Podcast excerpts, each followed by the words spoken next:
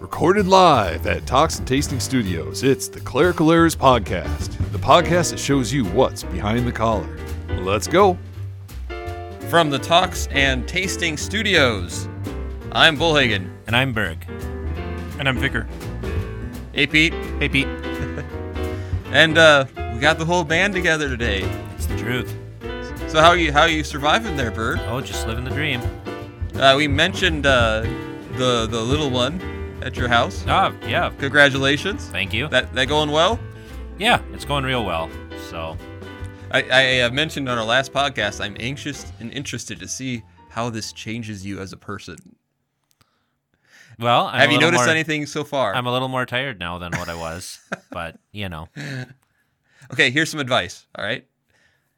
I just want to let you know that from this point on, you will always be tired. Okay, because because by the time your kids get old enough that maybe I can sleep better, you know, have a little more energy. By that time, you're old. ha. So uh, that's where I'm at. Like my kids generally don't keep me from sleeping anymore, but now I'm old, so it's just from now on. As, as they, what do they say nowadays? This is your new normal. Yes, this is the new normal. Amen. Um, because I'm sure you feel the same way. Have you stopped being tired? No, Yep. it's it changes, I think, but also your body just like figures out how to keep going. So Well, and this is what we have drinks for, right? Yeah. that's right. You know, uh, this morning I'm drinking. Uh, I had to switch to pop, which I is another change that you know. Um, but I am drinking a Diet Hillbilly Holler.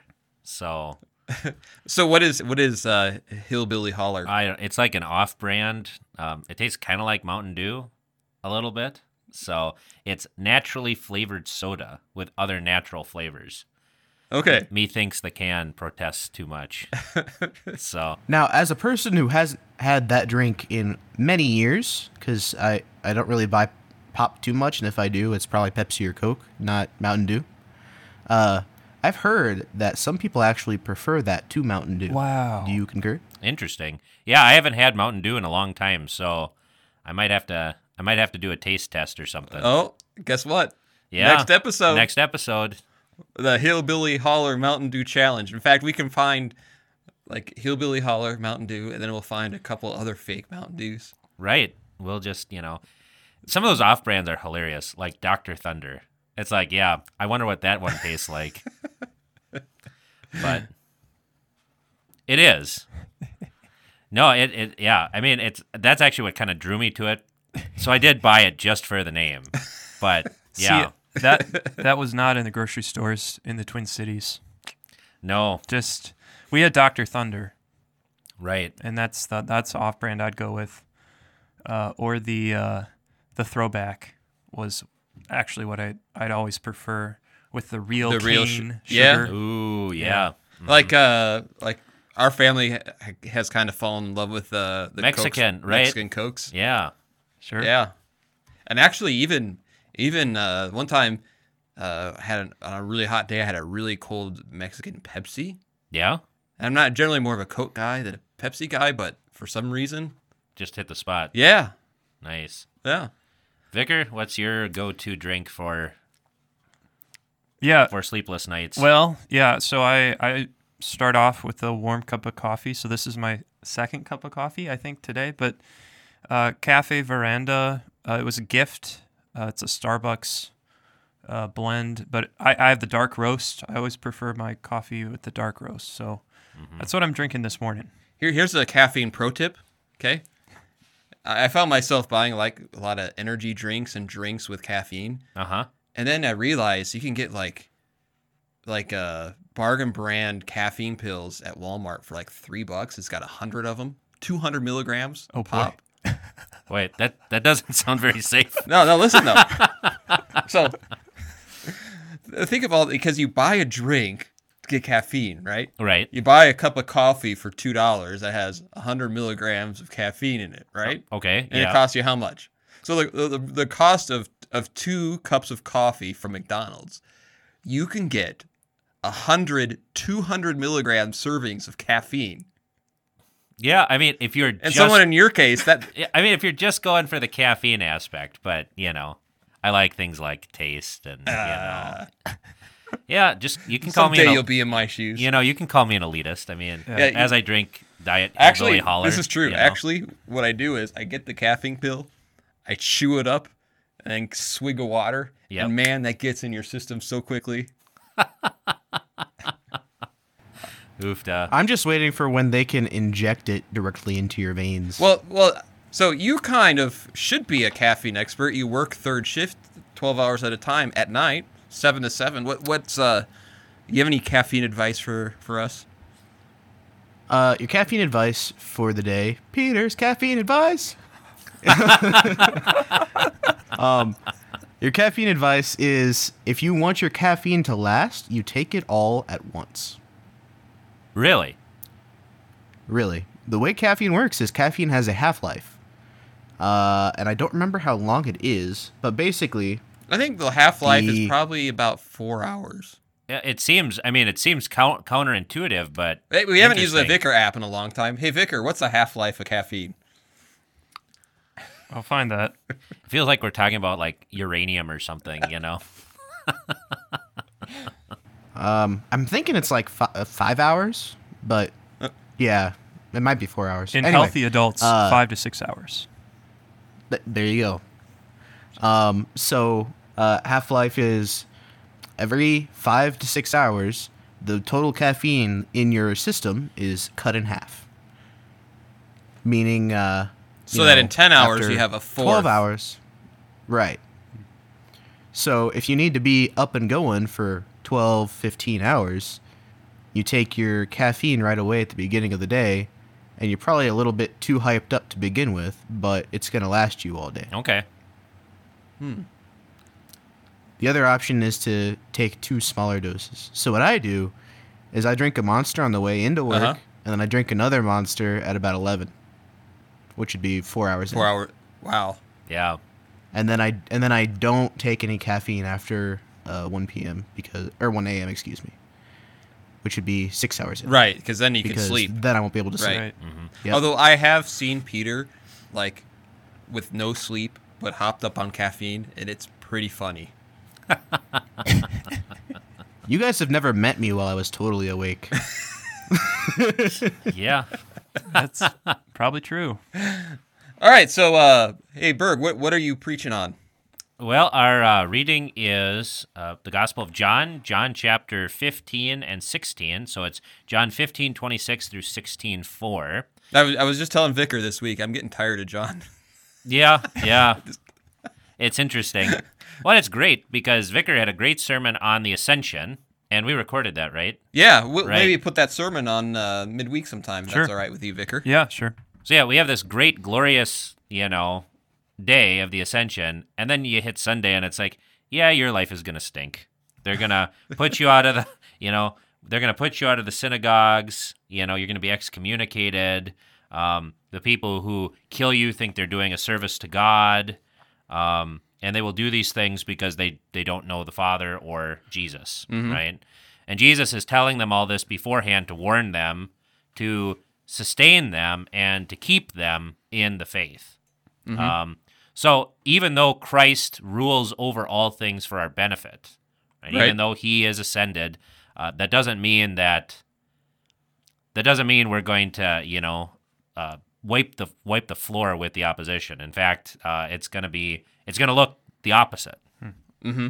You know, um, It's gonna look like a Kingsmen basketball game. Ouch. yeah. You can't say that anymore. We beat them last year. So you better explain for our listeners. So yeah, the the, uh, the two seminaries in our city, St. Louis and Fort Wayne, they have basketball teams, and uh, they're rivals. And uh, usually, uh, St. Louis beats Fort Wayne Pretty handily. pretty handily. Yeah. Um, although we did beat them when I played, Yeah. and I think uh, last year was the first time they beat They them won- again. Yeah, since you were. So how many years would that be? Well, uh, that would have been in '96, I think, that I beat them. Yeah, that's that's a long time, Long time. right? See, this is why the Kingsmen are better Lutherans because they're always living under the shadow of the cross. of defeat, It's true. kind of like the Vikings. oh, don't don't start. Don't start. And I am uh, pre- If we're if we're talking seminary basketball, you want to give us a couple seminary basketball stories there, Pastor Bullhead? all right. All right. I will give you some semi- a ba- my favorite seminary basketball story. You want to hear it? Sure. So this would have been second year. Uh, One of our other rivals, oddly, was uh, is it Fairhaven Baptist College? Yeah. Yeah. Yep. Fairhaven. So they, they they were the they call themselves the Fighting Fundies, the Fighting Fundamentalists. Okay, that's. I mean, that's funny. I like. that. Yeah, and and uh, fighting was definitely capitalized. I mean, they were rough and brutal. Yeah. So so paint a picture of the two teams. What did the two teams look like? Okay. look Well, like? first of all, when you go, this was an away game, all right, in Chesterton, Indiana, and their school. I don't know if it's still this way. Was actually K through college. Yep. wow. So when you'd play them, it was the small gym and K through 12. This was their thing. yeah. And you would have a crowd of, you know, women with skirts down to their ankles, like Mm-hmm. screaming at you. How about the players? What like what ages were they? They were they were college age, so they were Okay, so 18 to 22. Um, all had you know perfectly clean cut haircuts, you know. Um, and uh, now describe the the Kingsmen. Okay, the Kingsmen. Uh, I was young at the time, but we had a guy who was about 46 who was built like a bowling ball. we had uh, um, we had uh, Doug Punky. He's actually the pastor at Zion. He's probably our best shooter, our best scorer. Right. Um, and uh, and but our average age was probably mid 30s. Mm-hmm. And so I was the, the athletic guy who had to always be the defensive stopper and run back on defense and all that kind of thing. Right. So, see the thing about the fighting fundies when you go play them is they um were kind of dirty, elbows everywhere, and then they would handpick their referees, and so by the end of the game, we beat them by like 25 points on our home court. They they were beating us by about 25 on their home court Okay. and and the the refs were horrible. The crowd was in your face and yelling and screaming at you, which I enjoyed. Right. So so it was uh, about a minute to go. I was angry. I was upset. I was upset at the, the whole thing. Right. I get a little guy is bringing the court down. I I steal it from him. And then because I'm angry, I had a little extra hops that day. Right. Mm-hmm. And so I I I jumped to dunk the ball and the rim just seemed just like it was right there, Uh huh. right? That was this was back in the day when they actually would give you technicals for hanging on the rim, right? Yeah. So I dunked it and I looked at that the little guys underneath me, right? Mm-hmm. And I hung on the rim and I looked at the ref and I waited for him to give me the T before I let go of the rim. Ah. That's pretty gangster, right? Yeah. Well, I would expect And nothing less from. This is the truth. This is why I consider it my best dunk ever because the players from the fighting fundamentalists, the bench from the opposing team that hated you, right? Yep. They actually all got up and they started doing the Wayne's World "We're not worthy" motion, Nice. and uh, and that was the Fairhaven dunk. Aren't you glad you asked that, Peter? I mean, I asked knowing exactly what you were gonna say, so yes, I am. So if, if any listeners remember that dunk, thank you for the opportunity. Uh, I think you did that because my birthday's coming up. But back to what I'm preaching on, Yep. Since we are that kind of show, right? right. I am preaching on the Old Testament from Ezekiel.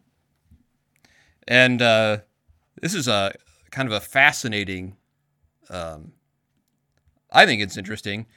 Now, Ezekiel at this time, he is in uh, exile, Mm-hmm. right? yep. and uh, and uh, the temple. He is actually earlier in, in Ezekiel. He has a God kind of in a vision takes him back to Jerusalem, back to the temple, and he sees cast in stone all the idols that they're worshiping. So, so just to let the just to let the audience know, in case you're wondering, there were actually two exiles. So, like Daniel and Ezekiel are part of that first exile that's taken out, Mm-hmm. And then uh, it's I don't even know how many years it is, but um, 15, 20 years uh, before the second one happens. Right. You know, when the temple is completely destroyed. Right. And and uh isn't the first one they kind of take like the the cream of the crop? Yeah, yeah. They take kind of the nobility Right. and um and then so Jehoiakim and his family are actually taken into exile and uh, another um is it Zedekiah is put in his place? That I want to say it's Zedekiah. sounds right. Yeah. And then um well and this is a question too. I mean uh if Daniel was actually made into a eunuch to serve in the in the courts, Mm-hmm. you know. So, but that's, you know, you guys can research that on your own time. Yeah. But anyway, uh, back to what uh, yeah. Vicar, you can preach on that in a couple of weeks. Huh. Um, I did have a vicar who would have preached on that, Okay. Yep. and you know who it is. Yep, I do know who that is.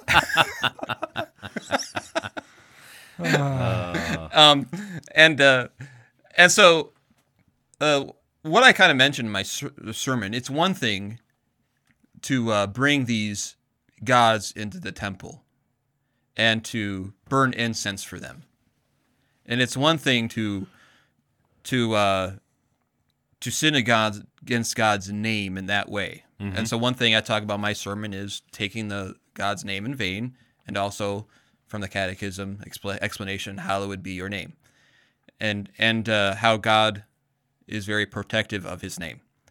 But the biggest thing is is their hearts.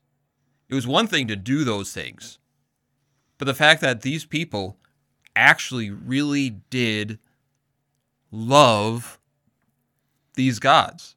hmm They wanted what the other nations who worship these gods had.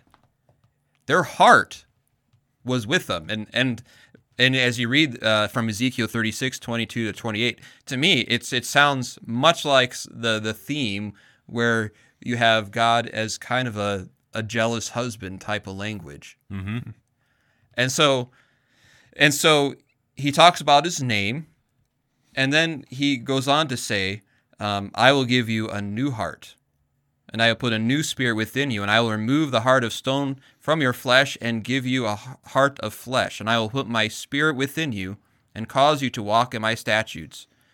And obey my just decrees. So you shall dwell in the land that I gave to our fathers, and you shall be my people, and I will be your God and we have a, a promise from God, not only to uh, to wash us in their strong baptismal language, wash you of your uncleanness, but also then um, to give us a new heart, just like uh, we sing on Sunday morning with David.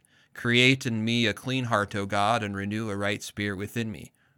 And it's a lesson that uh, when it comes to to us, uh, we don't need a heart that's tinkered with we don't need uh, just a little, you know, uh, little change in our hearts.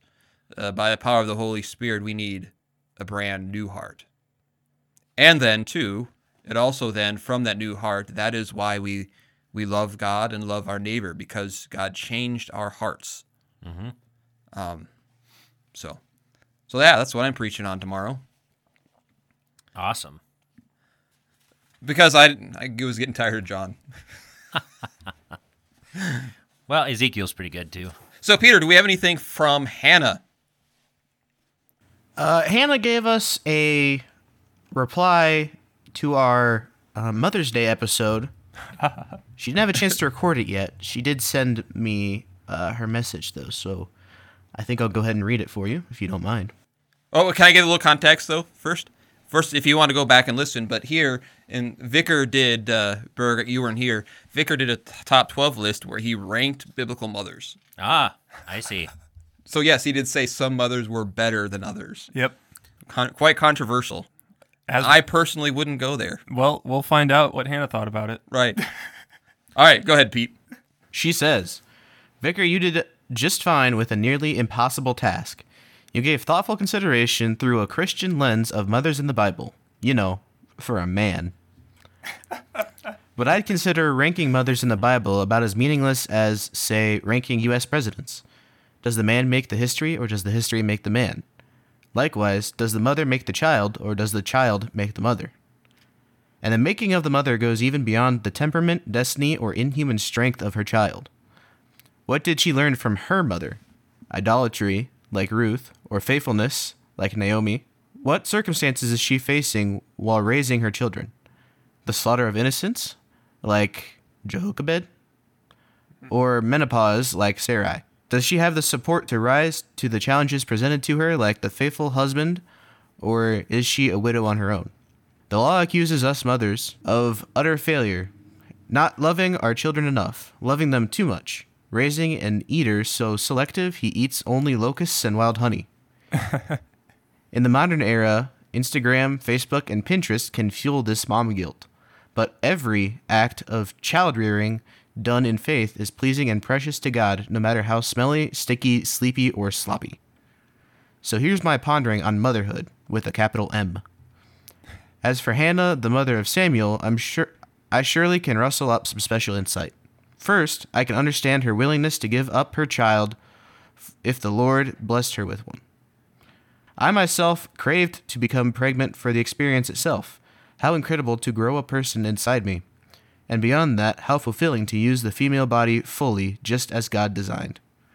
Second, not all mothers cherish the thought of raising a kid through every stage from zygote to maturity. Some of us love the chubby cheeks and thunder thighs. Some of us are most into six and seven year olds. And some of us are just winging it until they leave the house. So maybe Hannah was really into the pregnancy and infancy part, and after seeing her husband Peninnah's children, didn't want to deal with puberty and all that. Finally, I think it's impossible for the, the modern North American to understand the shame and sorrow of a barren woman in biblical times. As you pointed out, our society practically considers children a nuisance. So even if Hannah couldn't raise her son to manhood, at least she could get Peninnah off her back and hold her head high again. Thank you for lifting up the vocation of motherhood. Many blessings to Baby Berg, Papa Berg, and Mama Berg. Oh, well, we can always thank Hannah for a thoughtful, Absolutely. Yeah. thoughtful, thoughtful work. response, which is something we need, right? A show needs a little feminine perspective once in a while. I was gonna say thoughtfulness, but That's true. um, so yeah, thank you, Hannah. Um, and uh, if go back and listen to that if you want to know what we're talking about, and also you can hear the heartfelt dedication I made to my mother. Mm-hmm. So, um, and if you and if anyone else would like to write in on motherhood or any other episodes we've had, where can they where can they uh, email us or get a hold of us, Vicar? Well, they can email us at feedback at clericalerrors.org. They can send us a message on our Facebook page or uh, tweet at us at clericalerrorsp. and and I also have a, another assignment uh, since I love giving Hannah assignments. Oh, here we go. bear in mind she asked to be associate producer. I want to get that out there. So um, uh, peter re-edited uh, a joke ad i made for the podcast. Remember which one that was? Yep. Mm-hmm. the theology booster. And uh, and uh, uh, our producer really wants to put this ad on the radio. To which uh, especially my wife's response was i don't know if that's a good idea and i'm a little nervous to put it in at least on our radio maybe we could put it on a station in oklahoma i think that's compromise to find a radio station in oklahoma and then just see see what happens I haven't heard about this yet, but I am thrilled about the idea. Yeah, finding a small podunk radio station in Oklahoma and just see what happens to our numbers. Yep. So I mean, surely that- we can we get one person, right? Yeah. Well, well, I guess there's only one way to find out. I mean, Right. but but but this is why we, we need Hannah's uh, thought on this. Um, if she could listen to the updated um, ad and and let us know what she thinks. Um, you guys all right with us playing it? Yeah, I'm all right with it. Yeah. So uh, yeah, this is the updated ad, and maybe Hannah could let us know what she thinks of it. Men. Why is it that men know less theology than their fathers and grandfathers? It's time to man up America with the Clerical Errors Podcast, an all natural theology booster. With this theology booster, you can feel more confident in the divine service or in Bible study. So what are you waiting for? clericalerrors.org. And fellas, she'll like the podcast too.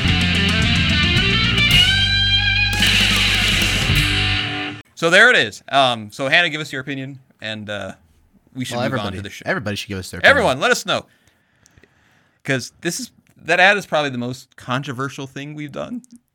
Yeah, I mean, and it's not It's really. funny. It's It's- it's funny. Um, yeah, The I don't idea- think I don't think it's that controversial, but I'm sure there'd be some sticks in the mud that you right. know, well, so- the, the- what I kind of wanted to do with, with that little parody of, let's be honest, this is a parody for a testosterone booster, right? right, And, and I, I just kind of wanted to kind of reclaim what manhood is, right, you know, and actually kind of make fun. and it was well done. I mean, I thought you know, Right. so So you know, make fun of of that concept of masculinity and and hey, masculinity actually theology is pretty yeah, biblical masculinity is wonderful. Hmm. So, all right. Well, I, I'm noticing a theme here. Um, I have a top 12 list. Awesome. Peter, play the intro. Enough nonsense. It's time for Bullhagen's Top 12. Now, uh, every once in a while, um, with a, a vicar, I don't know if I've done this too much with you, um, is uh, I give advice once in a while, and I tell them this advice is not necessarily from Pastor Bullhagen or your supervisor. This is what I call Uncle Carl advice. Okay. Have I done that for you before? I don't think so. Okay. Um, well, then you must uh, must be doing okay in a few things that. But I every once in a while have to sit down next to the vicar and say, okay, um, I've got some advice for you from your uncle Carl, and it's just Yeah. Yeah. life advice, yeah. right? so Awesome. Lay it on us. So uh, so this is uh, So should we? I mean, should we be picturing ourselves like on a porch or something, or you know, Yeah. like like what do you uh like? How would you set the mood for this? um, I would say um, uh, probably uh, a Budweiser in my hand. Mm-hmm. Uh, Full house music playing in the background. Um. Well, no, this is more subdued. This is this is Uncle Carl stuff. So this is, you know. Super cereal. Y- So yeah, I've got maybe a cigar in my mouth. It's not lit yet. Rock on. It's Rock around 9:30 at night. The kids are in bed. Yeah. Listen, Mm-hmm. you gotta listen to your Uncle Carl here for a minute. okay. All right. So this isn't necessarily from a pastor's point of view. This is just This is a behind the collar scenes. right. This is um, Uncle Carl words. All right. right. And this is this is Uncle Carl's top twelve uh, words from Uncle Carl to a new dad. Why? And Obviously, because you're a, you're a new dad, and Right. you're a fairly new dad. Some of this will apply, and some of these will already hit home with you. Yeah, I'm sure. Number 12. The bathroom is your friend. You will find that that is the safest place in your house. okay? When you need to get away, you can go to the bathroom and everyone has to do it, right? Right. And and you will find that there will be times a day where you just have to go to the bathroom. You don't really have to go, but you kind of have to go Mm-hmm. because you can lock the door. I'm sorry, hun. I'm in the bathroom. so, the bathroom, number 12, the bathroom is your friend. Has, has that one hit home with you yet? Yep, we're there. I'm shocked that's not number one. By the way, do you recall memories of like me hiding in the bathroom once in a while? Y- yes. Yes, because you're the oldest. Number 11. The more you help with the baby, the happier, happier you will be. Just basic, right? Because it's uh I don't necessarily like always uh that happy wife, happy life, or if mom's not happy, no one's happy. Mm-hmm. Because that comes from a kind of a self protection thing. It's like kind of Yeah. kind of demeaning, you know. But the fact that generally the mo- more you help, uh, the more you connect with the, the little one, Mm-hmm. um, the more relaxed your wife might be, which is always good. Okay. and uh, you you you might regret not helping enough. You will never regret helping too much. Number 10. Recognize as a father, and this is kind of for pastors a little bit because we have a different work schedule than most people, Right. right? So recognize when you work efficiently and when you don't work efficiently. And maximize the times when you work efficiently. But if you're not doing your work very efficiently, then stop wasting your time. Mm-hmm. Be efficient with your new baby and your wife. Take it from Uncle Carl. Do you want to tell us when your most efficient time is, or is that uh, Um, uh, it varies. It's too complicated. As someone who lacks focus, I am when I get to my efficient mode, I like burn through things quickly. so? It's not I have like 4 I have trouble. on Sunday morning. Like I have. s- Whatever. Hannah, you might get promoted. Um, but I, it might like take me a while to get started on a sermon. Mm-hmm. But you've been thinking about it all right. week. But Yeah. once I actually get to writing it, I can crank that thing out in about an hour and a half. Number 9. At about two and a half weeks after your baby is born, you're going to call the doctor and ask him to have the baby put back for. You'll get over that. Okay? Did you get to that point where you're like, if like just for like a day, can we just put the baby back for a while? And Yeah, yeah. We had. I mean, we had we had grandparents around quite Okay. a bit that we weren't. We we had to. I mean, we had to leave the house at times, but we could do that because grandma and grandpa were there. If they weren't there, But you, I you realize I remember bringing Peter home, right? Mm-hmm. After about like, a couple of weeks, I like, I turned to Julie and said, "Hey, you want to go to a movie?" And she looked at me like, "What are you talking about?" yep, yep, yep, yep. Yeah, it's yeah. I, the, your life really changes a lot, and you can't do a lot of the things that you'd want to do, you know, or normally do. Right. And, Modest- and, kind of like I said earlier, And then you miss it, you know. yeah, and you're going to be tired, but you will pretty much be tired now for the duration. Right. So it, it's get it's kind of it. like seeing people. Seeing people now is a lot harder than what it like like just friends getting together and Right. hanging out and stuff. And um, there's a lot more luggage Mhm. that you bring along. Uh, it, there's a lot more prep time. Um, And- But it's And- good to do because when it, as a your your children get older, and and the wife stays with the child, she really needs to talk to an adult. yes. hmm and you come home, you might have been talking to adults all day, and then you get home. I'm tired of talking to people. I just Yep. need to chill for a while. Uh, no, Yep. Nope. not how this works. Yep. Yep. All right, and actually, this is for you too, Vicar. This next one, number eight. Number 8. Adjusting to the first child is difficult. Adjusting to the second child is less difficult. And after two, it's just constant chaos. It doesn't matter. so you, you could probably think of people in your life hmm where that might apply to. Well, in my own family, um, you know, like I just look, just looking at the physical, like baby book photos. Mm-hmm. I have the most pictures. My my brother after me has a few less, and then it just kind of Right. I think I we're going to have to do you an archaeological dig just to know my fourth child exists. he clings and the bangs in the, with the weight room in me with me now. I think just so he knows that I, I have him. I right. so, um, and by the way, that constant chaos that actually is the advice of, of the three more. Is that's actually speaks for having children close in age, because you don't have to like readjust to diapers. You know, it's right. just you just keep it going. Right. You don't have to relearn getting up at night. Mm-hmm. You know, The diapers never end. no. I think we did diapers with just the four kids straight for maybe 11 years. I don't know. You know. Yeah. Amazing. You know, so but uh that that's just it. Uh um um so So don't let this. My point is, don't let the the, the busyness of one child scare you from having more. Mm-hmm. Which happens. It actually happens because they say it was so much change to have one child.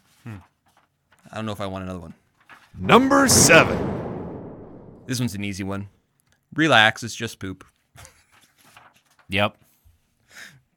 Yeah. Well, that one. I mean, you grew up on a pig farm, so Yeah. I mean, that's money. well, and you know, baby excrement is it's not as I guess when they start eating solid foods, yeah. it gets kind of gross. It right. gets grosser, you know. Right. It gets to the point where you wonder, why are you not a lineman in the NFL?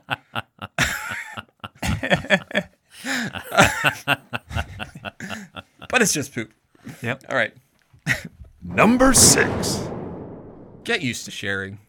Take it from mm-hmm. Uncle Carl. You know, you get married and you think your wife's body was just for you. I mean, n- yeah, get used to sharing. Yep. It's kind of like, uh, you know, you always talk about when you have a second child, you always talk about, well, it's going to be rough for the oldest to get used to the new one. That's kind of what a husband goes through. Right. so, Well, and just the physical, like I mean, you know, they're just they're built in that way to give more to the kid. Right. You know? And there's only so much we can do that way too, right. you know? And I mean it makes sense that for comfort, you know, the baby's gonna hog the mom and it's you know God made mom soft for a reason. mm-hmm. All right. Moving on before we all get uncomfortable. Number five, Number five. your baby and your child sees everything. Mm-hmm. I remember my first realization of, of this with Peter is when he got mad one time and uh, he lost his temper. And when he lost his temper, it was like he was mimicking me. Like he would act like he learned, okay, this is how I'm supposed to lose my temper. it was eye opening because you like to think, oh, I can see my best qualities in my children. what do you actually wind up seeing sometimes is your own weaknesses. All right. Number four. Remember that uh, Sunday morning, you have it easy.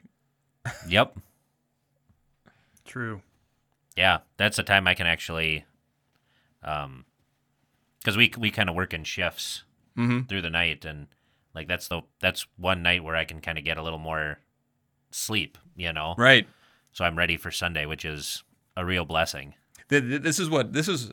This is what a, a pastor learns when he has children and they go on vacation, and then they they sit with their wife and their children during church, and then everyone, every new dad who has one or two or three children who sits with their, they they they walk out of church angry. Like, what's wrong with all you people? I'm trying to go to And- church here. And and the wife looks over and says, "Oh, they were really good today." Yeah, that's right. Uh, Take it from me, Uncle Caller, Carl. Carl. Uncle Caller. Yeah, I'm showing you what's under the underneath the Carl, Carl today. All right, Number three. don't worry. Your hobbies will still be there when you're 49 years old. Mm-hmm. Don't worry, they're not going anywhere. Mm-hmm. That's true. So, I remember Berg, you told me you should find a hobby. Yep. Not the door anymore. is closed. Yep. Should have should have got should have moved a little faster. Number two. Remember, fatherhood is rewarding. Someday, your son could produce a podcast for you. That's true. And that brings us to number one. And number one. Pray with your infant, sing with them, bring them to church, teach them God's word, get that baptized child in the habit early from the beginning. Mm-hmm. And that is my top 12. So, in any of those you, you take, you're taking to heart here, Berg? Oh yeah. I mean, you know, it's all good advice. I really, yeah. Um, I don't know. I'm too tired to really. I got to think about that for a little while. So How about you? Like Yeah, uh, you, yeah. some of those probably resonate with you, but also maybe some new ones. Yeah, yeah. Thanks for thanks for sharing that. Uh, for uh, relation to number one, yesterday, uh, my wife was out of the house for a while, so I had some good quality time with Isaiah, and uh, we have a couple hymns that have been put to illustrated children's books. Um, one of them is "God's Own Child, I Gladly Say It." We were sitting on the couch and I began to sing the hymn without the book. The book was laying on the floor, like in the corner of the room, with some other books kind of close to it. And I start singing it, and Isaiah, who's just over one year old, he uh, he looks to the corner. He reaches, and I put him down on the floor. He crawls over, pulls out the right book, and opens the first page. hmm And uh, so, uh, yeah, I've learned that babies are a lot smarter than I ever imagined, and that was just a surreal moment yesterday. That, yeah, he's uh, he's picking things up all the time. hmm So what uh, what are the uh, if our listeners want to know like or get some of these books Yeah. for themselves? Yeah, so Kloria Publishing out of uh, South Dakota uh, has put together a number of, of children's books uh, that are illustrated beautifully and, and with the hymns, uh, some very familiar hymns in our Lutheran tradition. So check out Kloria Publishing.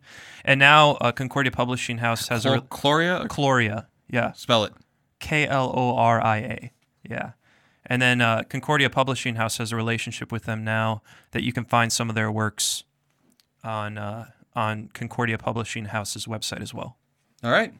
Yep. So we've got a, a new segment. Yeah. What do we have we decided what we're calling this? I don't know. Have we? I like the uh, The the Master Pastors Theater with Pastor Berg. yeah. That sounds good. Yeah. Yeah. That was that's that's pretty uh pretty clever. Peter, play the intro. So uh, welcome to Master Pastors Theater with Pastor Berg. So what's the concept behind this, Peter or Berg? Uh, well, the concept is, um, you know, since I, I don't have as much time anymore, um, and both in reading and just preparing things, I thought that this might be a good opportunity just to hear from, you know, other Lutheran pastors that uh, uh, you might not know about. Know about. You know, here are some of my favorites. Mm-hmm. Um, uh, guys that uh, I found that I've really enjoyed their sermons and uh, their writings, and uh, I'm, I'm honored. so it's you know, so ha. So yeah. Um, so that's kind of the concept behind it, you know. Um, just for just some things for you guys to think about and, you know, um, and uh, and ponder and, you know. So today uh, I'll be reading a part of uh, the first part of uh, an essay called Garlic. It was written by a man by the name of Paul Hensel, and he was a pastor in the early 20th century. And I can maybe uh, get kind of a biography mocked up for him. Um, but he is actually one of my favorite 20th century Lutheran writers. He's definitely top three in the 20th century. I mean, and that's I mean that's putting him next to some really big hard hitters. So And where did he serve? uh, he served in Wisconsin. Um, he was in the Wisconsin Synod until uh, he was suspended in 1929, I think it was. Uh, and then he was a part of the what is called the Protestant Conference. Uh, and he was the editor for their magazine Faith Life, which you can still get uh, today. Um, very, very interesting uh, movement, and uh, you know we can so so anyway. But we're not here to talk about that. We're here to talk about garlic. So here we go. The garlic bulb is the peasant of the garden, ill equipped for exhibition purposes among the aristocratic flowers, fruits, and royal vegetables. We hide, as it were, our faces from him, and our eyebrows wink with a mocking eye and hold our noses. Our grocery man has them tucked away under the counter, but not for the same reason that jelly, chocolate, and similar articles hard to get during the war were kept out of sight and saved for the select customers, denied to the poor and timid, but inserted into the shopping bag of the elite with a swift and stealthy move, precious as jewels. And since garlic has anything but form or comeliness, it is a fit symbol of the meek and humble Nazarene, of the untutored and uncouth fishermen, his witnesses, who profess to know nothing save Jesus Christ and him crucified, of the unvarnished church, of the homely and honest scriptures, of the Stillen im Lande, whose Christian conduct, devoid of all affectation, is a mute and standing rebuke against the exhibitionism of the church, the world, the lust of the flesh, the lust of the eye, and the pride of life. He who styled himself the least of the apostles and gloried in his weakness, that the power of Christ might rest upon him, magnified God for this very thing, that it hath pleased him to choose the weak things of the world to confound the things which are mighty, to choose the foolish things of the world to confound the wise, and the base things of the world and the things which are despised hath God chosen, yea, and the things which are not, to bring to naught things that are, that no flesh should glory in his presence. In the latter days of Judah, when priests and princes, light and treacherous, looked down their noses at the common garden variety of saints, and spiritual pride closed their ears to correction, in the reign of Josiah, it was then that the prophet Zephaniah found comfort in another season of grace. In that day, says the Lord, I will take away out of the midst of thee them that rejoice in thy pride, and thou shalt no more be haughty because of my holy mountain.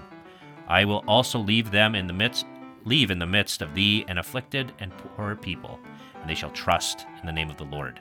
In the dark days of the judges they thrust out Jephthah, the son of a harlot, and said unto him, Thou shalt not inherit in our father's house, for thou art the son of a strange woman.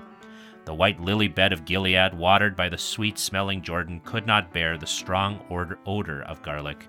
But lo and behold, the Lord, whose habit it is to raise up the poor out of the dust and lift the needy out of the dung heap, that he might set them among the princes, had compassion on his erring people, and on Jephthah, endowed him with the Holy Spirit, anointed him the Savior of those very men who had evicted him, thus prefiguring the gospel of salvation for the wicked men who erected the cross, and for us, who crucified the Lord of glory.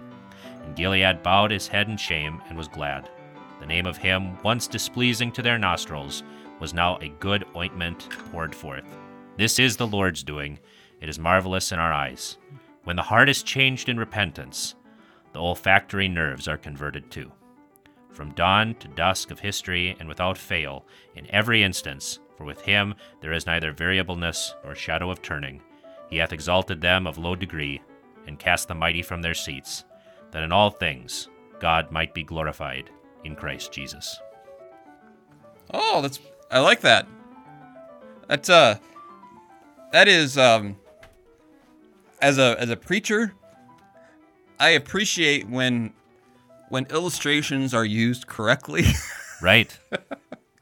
and are helpful. Yeah. I mean, because most, you know, there are a lot of people who don't like the smell of garlic. It's very pungent. It's, you know, it's something that takes getting used to. And I've been thinking about this. I, I love this this line of his. When the heart is changed in repentance, the olfactory nerves are converted too. Right? Yeah. And I mean, this is obviously a reference to what St. Paul writes when he's talking about preachers. To those who are perishing, we are the smell of death. Hmm. We, Right. have, we have the odor of death. They they hate us mm-hmm. because their their nostrils smell only the garlic. But to those who have been converted, we but- are which is something you know. I think we're seeing more and more. I think this this COVID nineteen right. is really, you know, when when uh, you have uh, states that want to to start opening shopping malls and everything else, but kind of last on the list is the church. you know, and we try to dress everything up. We try to, you know, and I, that's why I really liked, you know, Jesus is garlic. Yeah, because garlic has no form or comeliness. comeliness. You have the unwashed fishermen. You have um, the unvarnished saints, right? Yeah. Who live their lives um, and they do good works in secret. Uh, and this is a silent rebuke against the exhibitionism of the world, right? Mm-hmm. I mean, what? I mean, that should really just, I mean, smack us in the face. You know? I mean, it's powerful stuff, right? That the Christian life isn't this, you know, sexy, um, uh, what do you want to say? Um, grandstanding. Right. And unfortunately, that's what it becomes a lot of times. Yeah. Um, and uh, and this, I mean, this is he gets to the heart of it. You know, um, he gets to the heart of what the Christian life is, and that it is God who uh, magnifies the lowly, Mm-hmm. and um, and that I think for poor Christians um, who live their lives and they're shamed, and, and for the poor pastors, you know, who toil for years and decades, um, and there's uh, well, why can't you be like Pastor so and so, or why can't you be like this guy, or why can't you be like this guy? Um, uh, this should be a comfort Right. that uh, God is working and that He He loves the smell of garlic. And, and I, Iowa um, is filled with all sorts of humble churches, what I would call, where it's um, the the building where they worship, where they gather together around God's word, isn't the prettiest of buildings. A lot of times the carpet's dated because all their money is going to just try to be able to keep a pastor Right. and keep him fed. Mm-hmm. And um, and and uh, you know, most of them can talk about the the glory days of the church when you know things were overflowing and all those things, and and uh, but the humility of gathering around God's word and that being your treasure Mm-hmm. is something that a lot of times the world doesn't understand. And the temptation is is is to think, well, we need to change our church so it is that kind of glorious thing that attracts everybody. Uh, when you're really actually trying to change people's hearts so that they enjoy the smell of garlic. Right. You know, garlic is something that needs to be. It's a. It's an acquired taste, and it's the same. That's why I think very a lot of people have a hard time coming into Lutheranism because it is an acquired taste. It takes time. Mm-hmm. You know, it's not the fast food McDonald's hamburger. It's not the the shake. And e- even even pastors still grow an appreciation Mm-hmm. of what it means to be Lutheran, and and so it, it's something that has, you know, well, garlic is a root. It's something that has deep roots. Right. And so as we kind of go through this, um, it's amazing just the the illustrations that he's going to pull out of here uh, for us. And so, um, What what where did he put this? How did he publish this essay originally? Was it in a theological journal? this was published in a magazine called Faith Life, and uh, he published uh, the one where I got it from. This is January 1950. So um, he dies not very. I don't think he dies very. He dies in maybe a few years after this, okay. in the 50s or 60s, I believe. Okay. So Wow. Yeah. Thanks for sharing. And, and there's more. Is that my understanding? Oh, There's yes. more to this. yeah, this is Yeah. all. This is part one, All right. and so Uh, stay tuned next week for part two of Master, Master Pass. How does that go? Master Pastor. Theater Yes, with Pastor Master Berg. Pastor Theater. With Pastor Berg. Master Pastor Theater. Okay, I think we got it. Okay. How are we doing on time, Pete? Uh, we got enough time to do one more segment if you guys got something. Um, do you have something that might bother Berg, Peter? I certainly do. Peter, play the intro. There's fake news, there's real news, then there's real news that Berg wishes was fake. It's time to hear news that bothers Berg. We haven't done a news that bothers Berg for a while. That's right. I think the news today has bothered everybody. yeah, that's right. what makes you any special today, huh? Right. Everybody's equal opportunity bothered. I think these days. I've got a story from the Christian Post. Okay. Headline is Pastor dies from coronavirus after laying hands on infected followers, declaring them healed. Vicar, don't do that. Oh, no. Okay. Um, yeah. This guy, This is- a popular self styled prophet and former presidential candidate in Cameroon, died from coronavirus Saturday after laying hands on dozens of, d- dozens of his infected followers and pronouncing them healed of the disease.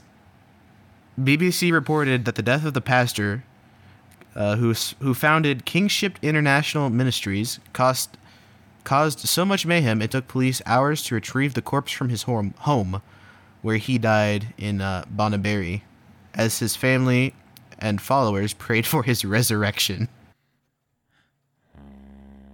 Uh, that's that's sad, See, this is why theology matters, guys. right? This is why theology matters. You know, you I mean, this guy's theology was false and it killed him. Okay? yeah, That's the thing. It it's it's not, you know, there are both physical and spiritual problems with this, right?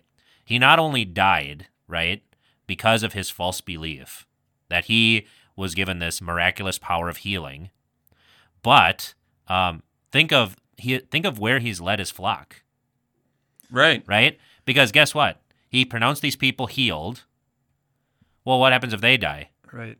And then he died, and now they're praying for his resurrection. And the, the reason why we can trust Jesus' word is because he did rise from the dead. Right.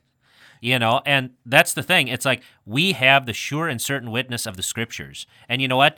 Everybody's like, oh, all this quibbling about doctrine, blah, blah, blah. No, guys, it does matter. Because then you do stuff like this and you lead people into hell. You lead people into despair, and then you yourself might even perish.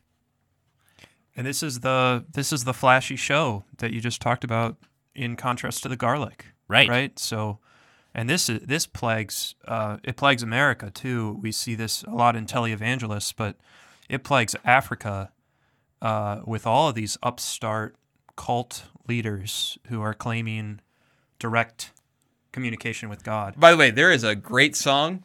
Okay, uh, listener, if you got Spotify, listen to a song by a gentleman by the name of Shai Linne called "False Prophets."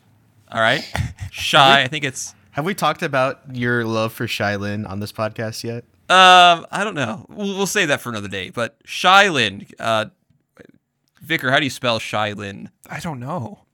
Is this one word or two? It's two. It's like S H A I L Y N N E. S H A I L I N N E. Right. Yeah, you know what you're talking about. Shai Linne. false teachers and uh, l- listen to that sometime uh, that, that that actually talks about exactly what you're talking about mm-hmm.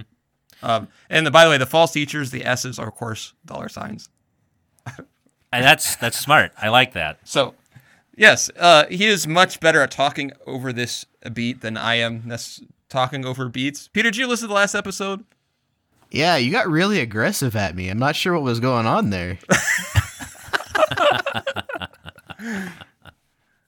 So he the song starts out. I'll just have to say some of this because I don't know we have the rights for it. It says, "Special dedication to my brothers and sisters on the great continent of Africa, to saints in Malawi, Ghana, Nigeria, Kenya, Zimbabwe. Don't be deceived by what America's sending y'all, man." And then he talks about uh, the theology of glory, and how basically if you if you're uh, looking to Christ to become richer, then he isn't your God, money is. Right. So So, okay, guys, we're all going to listen to this this week. Okay. We'll come back and we'll talk about it. yeah, So, that'll be uh, our kind of after we do maybe our drinks there you go. at the, you know, and then we can talk about. Uh, so, that's your assignment, guys. So, listen listen to that song. All right, now, um, one thing about the news that I, I saw an article that actually bothered me, and it was, and we're going to see a lot of these as churches open up, where it talks about uh, a different story of uh, a church. It says a church responsible for a coronavirus outbreak. Okay, the goal is here, and a lot of these articles, to discredit all churches right. for gathering. So, so it, it is was presented as though just a church that happened to gather, right? Right. That an outbreak happened, but it doesn't say anything about the fact that uh, they had a uh, they had a buffet meal together too. Uh, yeah. They had a children's program This like, was in Arkansas. where Yeah. kids are like sitting on old people's laps and Right. all these things. But that that's like buried down in the article. The main article is another outbreak at church. Right.